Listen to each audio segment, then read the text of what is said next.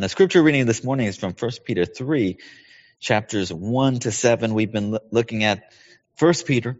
Today we're looking at chapter 3, verses 1 to 7. It's the reading of God's word. Likewise, wives, be subject to your own husband, so that even if some do not obey the word, they may be won without a word by the conduct of their wives. When they see your respectful and pure conduct, do not let your adorning be external, the braiding of hair, the putting on of gold jewelry, or the clothing you wear, but let your adorning be the hidden pers- person of the heart with the imperishable beauty, beauty of a gentle and quiet spirit, which in God's sight is very precious. But this is how the holy women who hoped in God used to adorn themselves by submitting to their own husbands. As Sarah obeyed Abraham, calling him Lord, and you are her children if you do good and do not fear anything that is frightening. Likewise, husbands, live with your wives in an understanding way, showing honor to the woman as the weaker vessel, since they are heirs with you of the grace of life, so that your prayers may not be hindered. Amen. This is a reading of God's word. Please join me. Join me in a word of prayer. Father, we give you thanks this morning and every week we come to you, we hear, we, uh, we cry out to you and we say we need to hear a word from you. We've heard a lot of words about this week, a lot of words. A lot of those words are words of anxiety and anger, confusion and sorrow. But Father, we need to hear your word to us. We need you to speak to us. So I pray, Lord, through your word, through your messenger, though fragile, you would speak. I pray that you would help us to hear not what we want to hear, but help us to hear your words. Help me to speak not what I want to speak, but your words that you want to speak to your children. So I pray, God, that you would speak to us. Use me, Lord. Help us to hear your precious, your imperishable word this morning. We pray this in Jesus' name. Amen. Amen. Well, every week, uh, I, every week during this pandemic, I think, man, this is the worst. This is as bad as, as it gonna get. Things are getting much better every week I'm I'm surprised. It's like a trap door that unleashes, and I feel like, man, we are in a in a worse place than maybe we were the previous week. I wonder, you know, what, why, what's happening. And what gives me consolation, I hope what gives you consolation is this, this word, this letter that God wrote to us. It was first written by Peter to churches in Asia, but it was written to give us hope. And what First Peter tells us, and what First Peter tells Christians today who are experiencing kind of chaos and disorientation, is that the Bible tells us that heaven is my is my home. This is not my homeland right here. This is not my home. Uh, I'm on a journey to my true home, to my true place. My citizenship is in heaven. On the one hand, uh, I'm called to seek the peace of the city and to love the place I am in.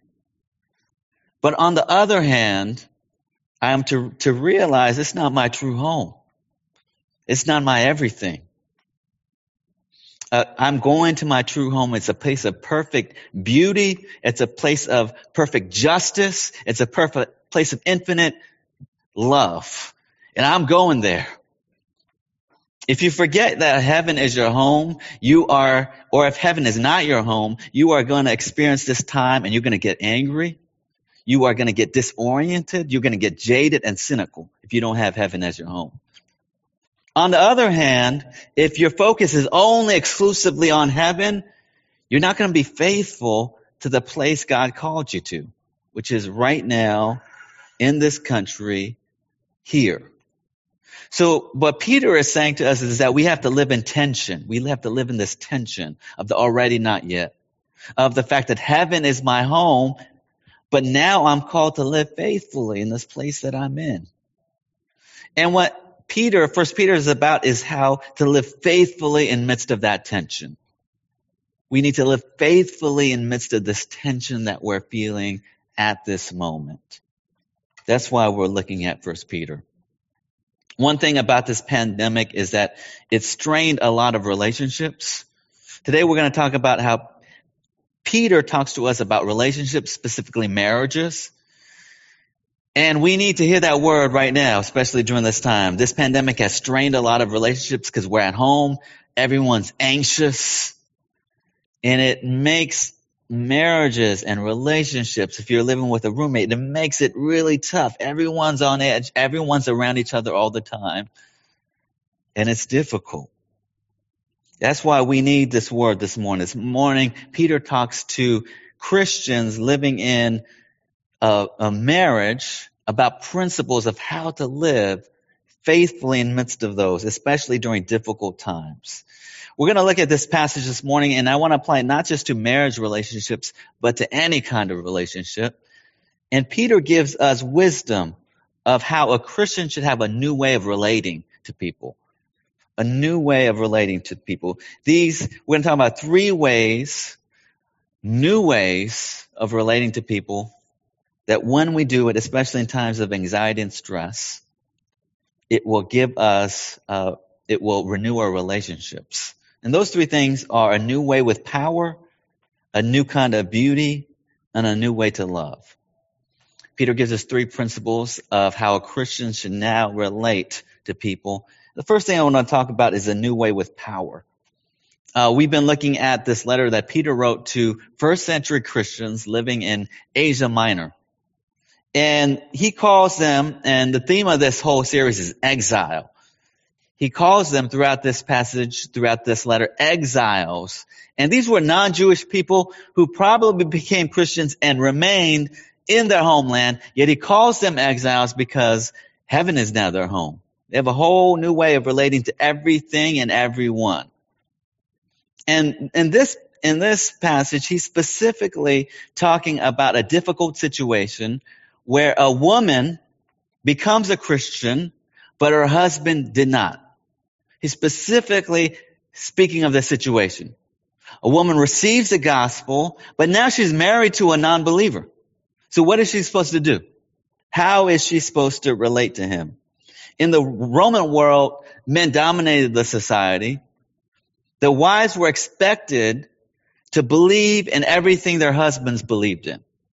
So whatever God they worshiped, the wives were just assumed. They were expected to also worship that God. So what were Christian women to do? Uh, notice the nuance of what Peter is saying. He doesn't say, women, just follow your husband's beliefs, whatever they are. That would have been conforming to their culture. Peter, Peter does not say that. On the other hand, Peter doesn't say, leave your unbelieving husbands behind. Just get divorced or don't pay no mind to them. Don't, don't listen to them at all. He doesn't say that either. That would have created a divided household, a hostile household, or a broken household. Peter doesn't say that either. What does he say? In verse 1, likewise, wives, be subject to your own husbands, so that even if some do not obey the word, they may be won without a word by the conduct of their wives when they see your respectful and pure conduct. Peter asks wives, believing wives, to be subject to their unbelieving husbands. Submission was part of the ancient world, but it's not simply a cultural thing. All throughout the Bible from Genesis, submission is a God thing. Submission is a God thing. The best example of that, submission doesn't mean inferiority. The best example of that is God himself. God is Trinity, which is God is one God but in the Godhead are three persons, the Father, Son, Holy Spirit. Each is God. Each is not the other. There's one God. It's the mystery of the Trinity. But as God comes to save the world, there is a way that the Father, Son, and the Spirit work to accomplish salvation. Namely, the Father has the plan and He sends the Son. What does it say about the Son? The Son submits Himself to the plan of the Father. That's why all throughout the Gospels, Jesus is saying, he talks about, he talks about being sent by the Father, listening to the Father. He submits himself to the Father even when it hurts. That's the, That's the idea of Jesus being equal with God the Father, yet submitting to Him. It's, it's about. It's not about. Uh, it's not a. It's not that one is greater than the other. But think about what Peter is saying to believing women. He doesn't just say submit to your husbands and that's it. Again, li- listen to the nuance. He says submit yourselves to your unbelieving husbands, but what does he say? Peter advocates for a different power dynamic, a different way of having power. In our culture today, we think of power as force, the power to decide things, the power to uh, add a seat, add a a judge to the Supreme Court, the, the power to get our own way in a relationship, the power to make a final binding decision. That's power in our culture. But Peter advocates for a different kind of power. Listen to what Peter says. He says to Christian wives that he asks them by their respectful conduct, by their purity and their grace, that they were, would be able to win without a word your husbands when they see your respectful and pure conduct. There's a power that can threaten and condemn, but that doesn't change people's hearts. But there's another power. Some people call it soft power. And it's a power that's able to persuade and convince. And that's a power that changes people's minds and their hearts. And Peter's saying that's a greater power than brute force. Peter advocates for this in the second chapter of 1 Peter. 1 Peter 2:12, Peter tells Christians to use that they their witness will not be so much so their words, but their life would be so extraordinary and exemplary, and that they would have a life of such good works that non Christians would see it and they would praise God. Peter, all throughout this letter, is telling Christians, Christians, the way to win people over is not through your words and not through your force, but by the goodness of your lives. You're going to persuade people. Madeleine L'Engle, she talks about this with Christian, Christian witness. She says this, we draw people to Christ not by loudly discrediting what they believe, by telling how wrong they are and how right we are, but by showing them a light that is so lovely that they want with all their hearts to know the source of it. Madeleine L'Engle says that we don't convince non-Christians through telling them they're wrong, but by showing them the beauty of the face of God, the light of God, so that they would, with all their heart, want to see it. You've probably been on social media. I'm going to talk about that throughout this sermon where you've read flame threads on social media. Flame threads are when people are, often people who don't know each other are arguing with each other online, trying to convince each other, ridiculing each other, insulting each other. And usually in a flame thread, you never come across an argument and the other person says, Hey, actually, you're right. You're totally right. I am absolutely an idiot. I mean, I totally agree with you now. Now I've seen the light. Now that you've posted that article that I'm not going to read, I totally have seen the light. You've totally convinced me of your position. I am an idiot. You're totally right. That, that almost never happens. You know, when people are insulted, they dig into their position, right? They double down on their position, even when they might intellectually know that they're wrong. They need to protect their reputation. They don't want to look stupid. That's why those kind of arguments almost never work. But what Christians are called to do is not to do that so much as to show people the beauty and the goodness of God. How does God convince us to become a Christian? Does God force us to become Christians kicking and screaming? He does not do that. How did you become a Christian? And the answer is God opened your eyes to see his beauty. God showed you his light and his love and he opened your heart and he convinced you changed your will. And you saw the beauty of Jesus and you, with all your heart, wanted to know him. That's what Peter is saying. Peter's saying Christians live like that. Show people the beauty of Jesus. It's not so much your force, but your life and your heart and your actions that speak so loud. In the context of marriage, what Peter is saying is that we're called uh, to le- uh, to to submit ourselves, especially in insignificant matters. I do a lot of marriage counselings and I counsel married couples who are having difficulty in marriage. I'm doing that a lot lately. And I ask couples who are arguing with each other, what are you arguing about? What specifically are you arguing about? Almost always the couple says stupid stuff. And I press them and they're like, I'm almost embarrassed to tell you what we argue about. It's so stupid. It's so insignificant. And so many times in marriages, we argue about things that really don't matter. And what Peter is saying, let those things go. Submit to each other. Thomas Schreiner says this. He says, submission is not to avoid conflict, nor to manipulate your husbands. A godly woman submits because her trust is in God. It's not to get our own way. It's not to manipulate because ultimately our trust in God. And we're only, women are only, wives are only called to submit in ways that glorify God, for God's glory, not for any other reason. Because we trust in the Lord, because He is our glory. Christians have a new way with power, not insisting on our own way, not by brute force, not taking hold of that. But this is the second new way to relate, not a new way to relate to power, but secondly to beauty. Peter wants Christians to live distinctively in the culture that they live, to have a whole different dynamic with the way we think about power and specifically beauty. This is what Peter says in chapter 3, verse 3.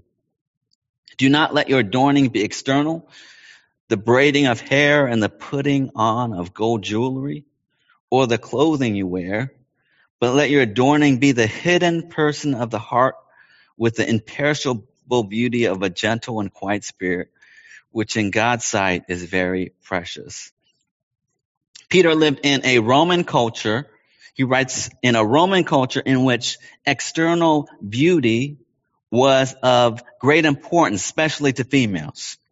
The, uh, the ideal Roman woman had flawless pale skin, stylized hair, and large large, bright eyes. Because not every woman had that genetic disposition, they wore a lot of cosmetics. In fact, Roman w- women, uh, they applied all kinds of cosmetics. They had face masks. In fact, you can uh, read ancient recipes for these face masks. One of those recipes was the sweat of sheep. And they bottled that up. Apparently they sold it. And that was a pre-mask before they put on their makeup. What was their makeup? We know that some of their makeup was to get that flawless white skin. So they wore things like chalk, white chalk. They wore white lead as foundation. And it's crazy because even in ancient times, they knew lead was poisonous, but yet women still wore lead that they knew was poisonous. That's how much pressure they were under to, to meet these societal expectations of beauty. They wore all kinds of, uh, they, they went wild with their hairstyles. You can see in museums today first century busts of Roman women with very ornate, elaborate hairstyles, locks, elaborate braids. They were also really fashionable. Your fashion was an indicator of your status, of your wealth. Wealthy Roman women also wore things like gold snake bracelets. You can see these in museums today that were very ornate, that wrapped around your wrists.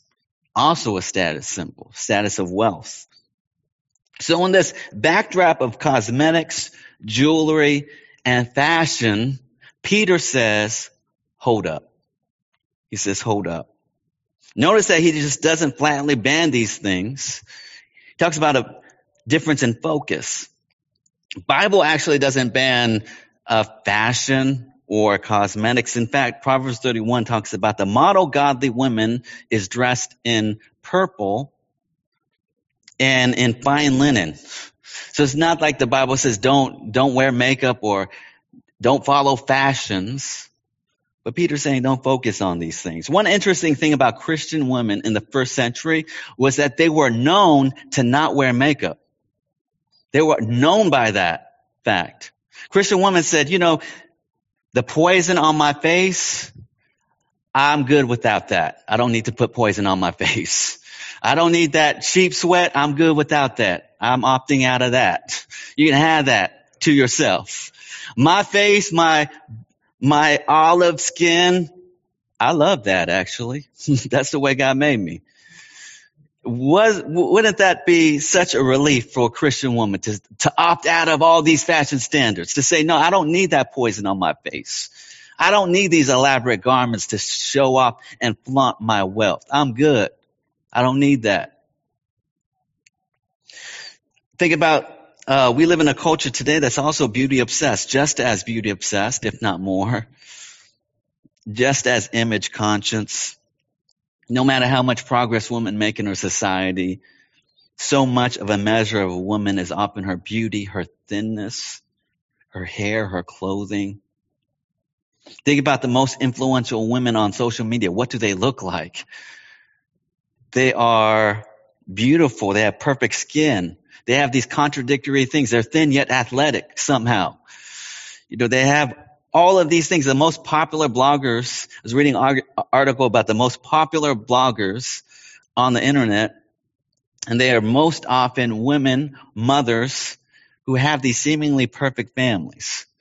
All their kids are dressed in immaculate matching outfits. They live in a home straight out of Dwell magazine that's immaculate. They have beautiful kids, a perfect husband, and they have professionally taken photographs and they blog about that. The home is never a mess. It's always perfect. How do they get that way? You know, the more you are on social media, studies will tell you the more depressed you get because who can live up to those standards? Who can live up to the standards of beauty, of what our home looks like,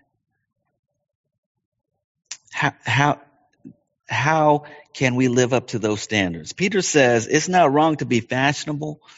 It's not wrong to do all of these things, but our focus has to change. We need to focus on things of ultimate importance. One thing that's nice about this pandemic, there are, only, there are only a few things that's nice about this pandemic, but one thing that's nice about the pandemic is that uh, a lot of people can work from home. I love working from home. One of the benefits from working from home is you can wear whatever you want. Don't you love that benefit? Uh, retailers are saying they're, they are still selling top clothes, but bottom clothes like pants, they're not selling those. You know, people are going to Zoom meetings, they're wearing some nice outfit, but they're wearing some shorts, some athleisure wear, wearing whatever they want. And I love that. I love wearing whatever I want. It's liberating, isn't it? Not having to worry about clothes is liberating. You don't need to focus on that. You can let your let that go. It doesn't have to be so important. And what Peter is saying is that sure, clothing, fashion, makeup, but don't focus on that. What what should we focus on then? He flips it. He says beauty is actually important. That's what Peter says. Beauty is absolutely important, but the right kind of beauty. This is what he says in verse 4.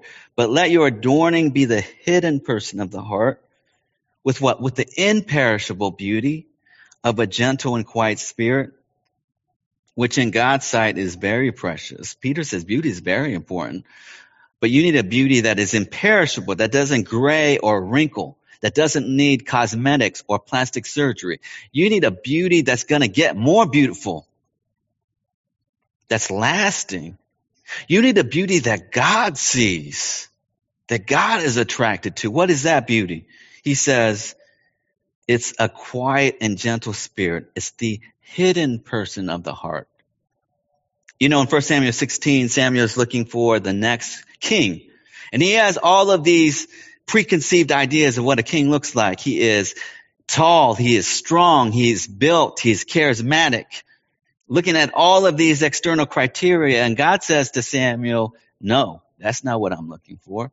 He says in 1 Samuel 16, 7, but the Lord said to Samuel, do not look on his appearance or on the height of his statue, stature, because I have rejected him. For the Lord sees not as man sees. Man looks on the outward appearance, but what? But the Lord looks on the heart. God says, I don't care about what people look like outside. I'm not looking at that. I look at the heart. That's what I see. That's what I'm concerned about. The inner person is the person and the thing we should be focused on. In verse 4, Peter calls Christian women to have a gentle and quiet spirit. What does that mean? Gentle and quiet spirit. You know, that's not actually a feminine attribute.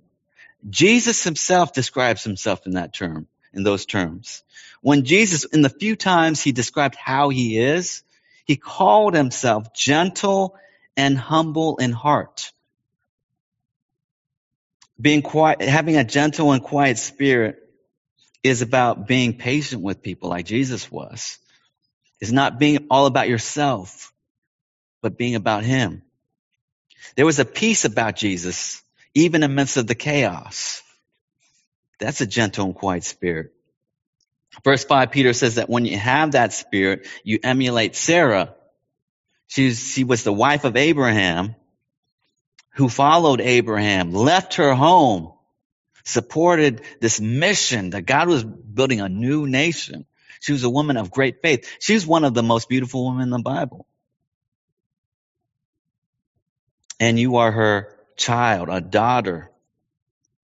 Verse, verse 5, Peter says that we are to emulate her and to have that spirit. Some people have an ugly spirit, an ugly inner spirit. They might be beautiful externally, but have an ugly spirit. Complaining, angry, bitter, anxious, jealous, tearing people down. You're constantly unhappy and it taints the relationships we're in. It poisons marriages. But the spirit that God desires is quiet and gentle. It ex- accepts all that God has for us. It's a, it's a spirit of gratitude. It's a spirit of peace that when our spouses are near us, they experience the peace of God. They feel supported. How do we get that? In Psalm 23, it says that God is our good shepherd and he makes us lie down in green pastures. One of the things that God does for us to get that spirit is he makes us lie down. You know, this pandemic is a season which God is making many of us lie down that we were so busy doing so many things. He makes us lie down in his presence. He feeds us. It says that when we lie down with our shepherd, we realize that uh, there is no evil, that we will fear no evil when we do that. We understand God as our King. He loves us. He's trying to nourish us uh, even though we walk through the valley of sh- shadow of death, we, we will fear no evil. Some of us are in that valley of shadow of death. But even in the midst of that, he promises that he is with us, that he is our shepherd. And we need to spend time in his presence, experiencing that. Peter says, focus on that inner spirit of gentleness and quietness, because that's beautiful in God's sight. That's going to bring life to to your relationships. Some of us bring into our marriages and our relationship anxiety. We bring stress into our marriage. We bring complaints. We bring all kinds of bitterness and rage. We bring in the past into our relationships and it poisons everything. It makes everybody anxious. Your family, your work, your friends, you're bringing all of that negative anxiety and stress and bitterness into those relationships. But what if, and instead of that, you brought the peace of Jesus into your relationships? You, you brought the quietness of knowing God's presence into your marriage. How would that change your marriage? How would that change your workplace? We live in a time where there's so much noise. So many people are yelling at the top of their lungs at each other and nobody's hearing each other. But imagine if you had a quiet and gentle spirit in midst of that. How precious would that be? How much would you change your marriage, your relationships, your workplace, how much peace would you bring in? That's what God calls us to. God calls us to a new way uh, with ourselves, a power of beauty, of inner beauty. But here's the last thing. He calls us to have a new way to love. Uh, what's interesting, if you look at first the end of First Peter two to three, is that Peter spends a lot of time talking to slaves. We explained that whole idea last week. You can listen to that if you haven't heard that sermon. He spends a lot of time talking to women, but he spends exactly zero amount of time on slave owners, and he actually only spends one sentence on husbands. Why is that? He's spending so much time on one class of people and almost no time on another class. Why is that? Well, one idea is that Peter was written explicitly for people who feel oppressed, people who feel down. Peter's trying to lift them up because that's God's heart. So he actually does not address slave owners at all. And he only addresses husbands once. And it's actually only one sentence. And it gives us a context then for these power dynamics and what God's, where God's heart is and what he's trying to do. But when he finally addresses husbands, this is what he says. Verse seven. Likewise, husbands live with your wives in an understanding way, showing honor to the woman as the weaker vessel, since they are heirs with you of the grace of life, so that your prayers may not be hindered. There's a lot there. Peter calls husbands to live with their wives in an understanding way. He first calls them not to lead, but he first calls them to, to understand, to have empathy. He's talking to a, a woman who was telling me when she first got married to her husband, they would get home and she would talk to him about how stressful her job and work was. And the husband would automatically go into this problem solving mode. Like, have you tried this? Have you talked to her about that?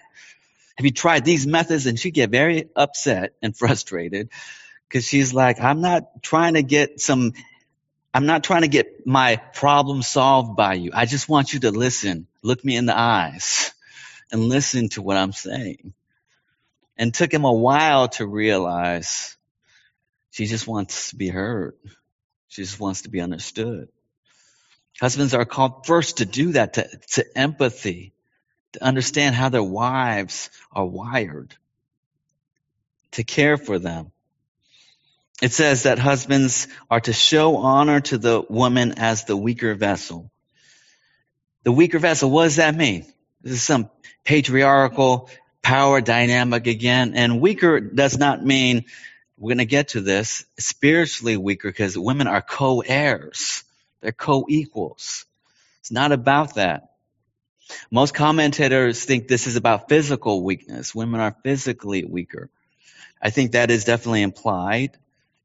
Uh, Karen Jobes. So one of the things I try to do these days is I try to read literature, commentary, scholarly articles by women and minorities. I'm making a concerted effort to do that more and more.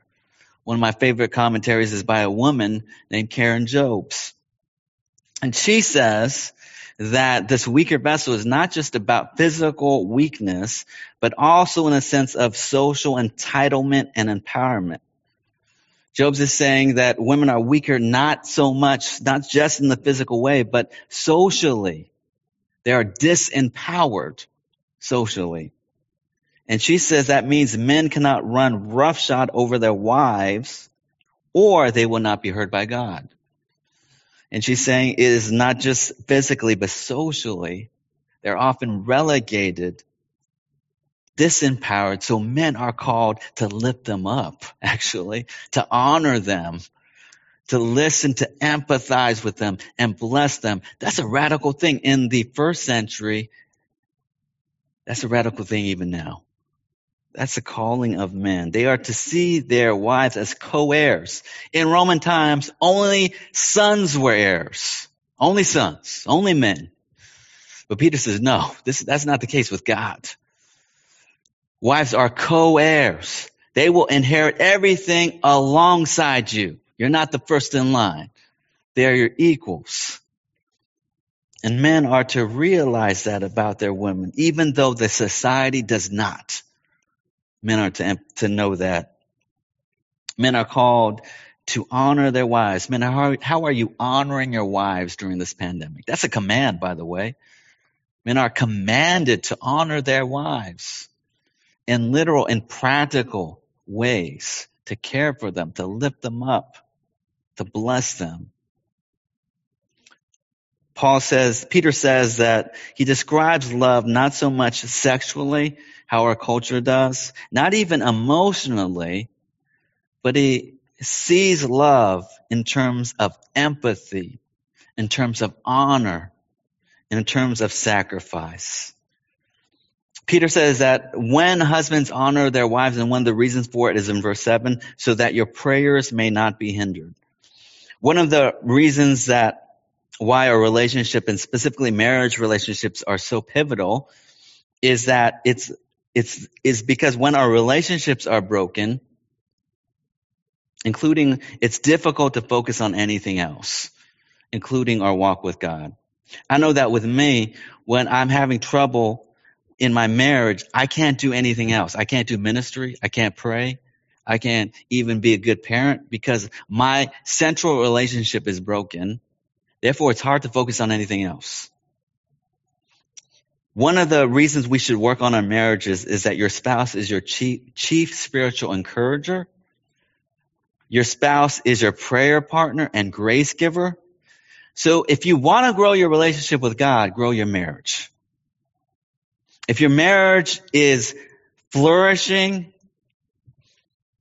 it's going to help grow your relationship with God because that's going to be a grace giving, life giving thing. If your marriage or your key relationships are broken, it's going to break everything else, even your relationship with God.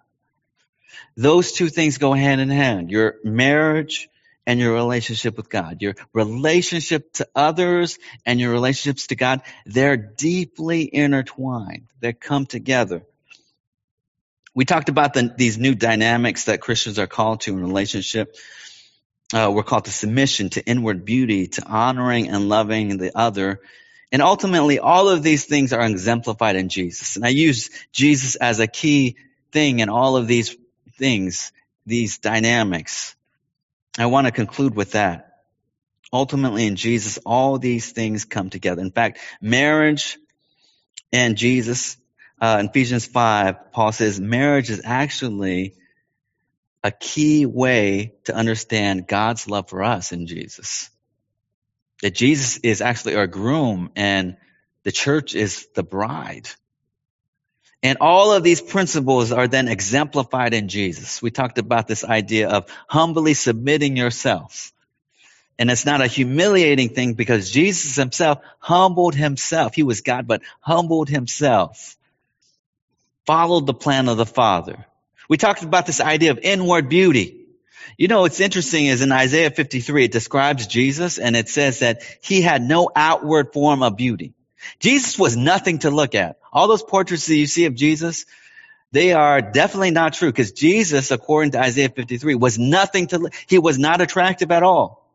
He was not beautiful at all. It says that when people looked at Jesus, they turned their face away.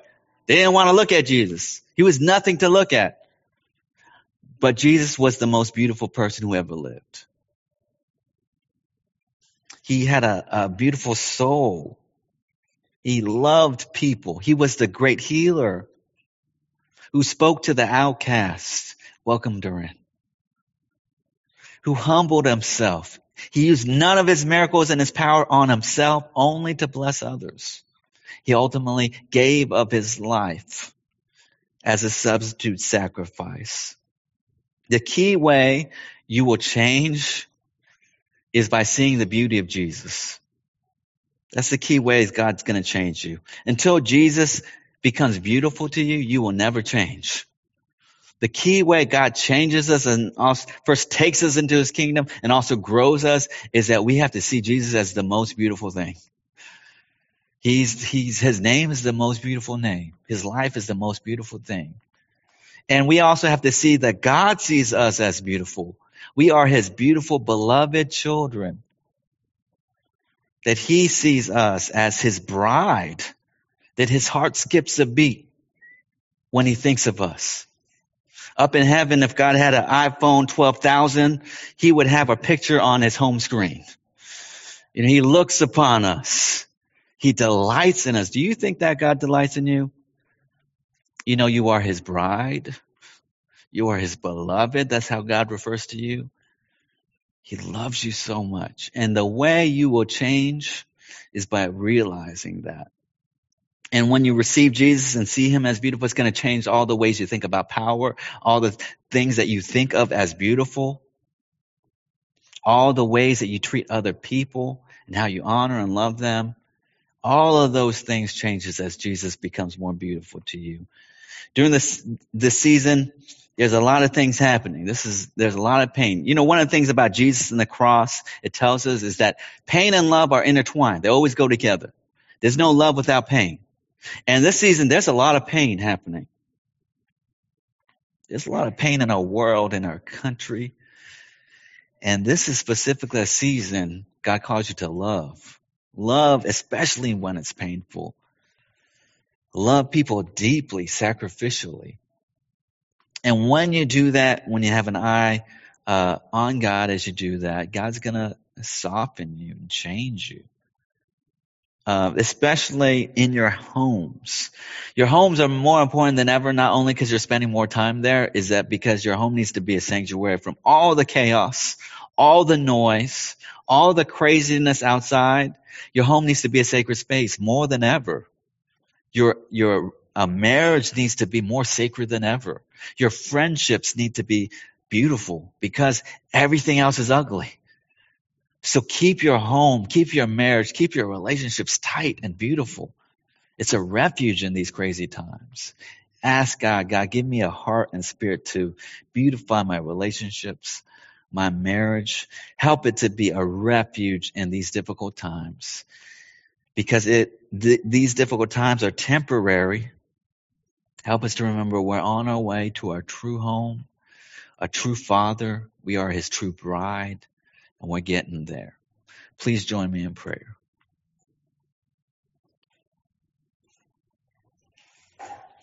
Father, we give you thanks for this time. There's so many things to, to think about and stress about.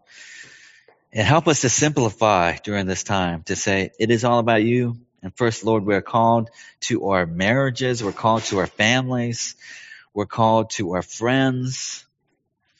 And I pray, God, especially in these difficult times, that you would protect our marriages, protect our families, protect our friendships, protect our apartments that we live in with roommates, protect that space. Because more than ever, we need them.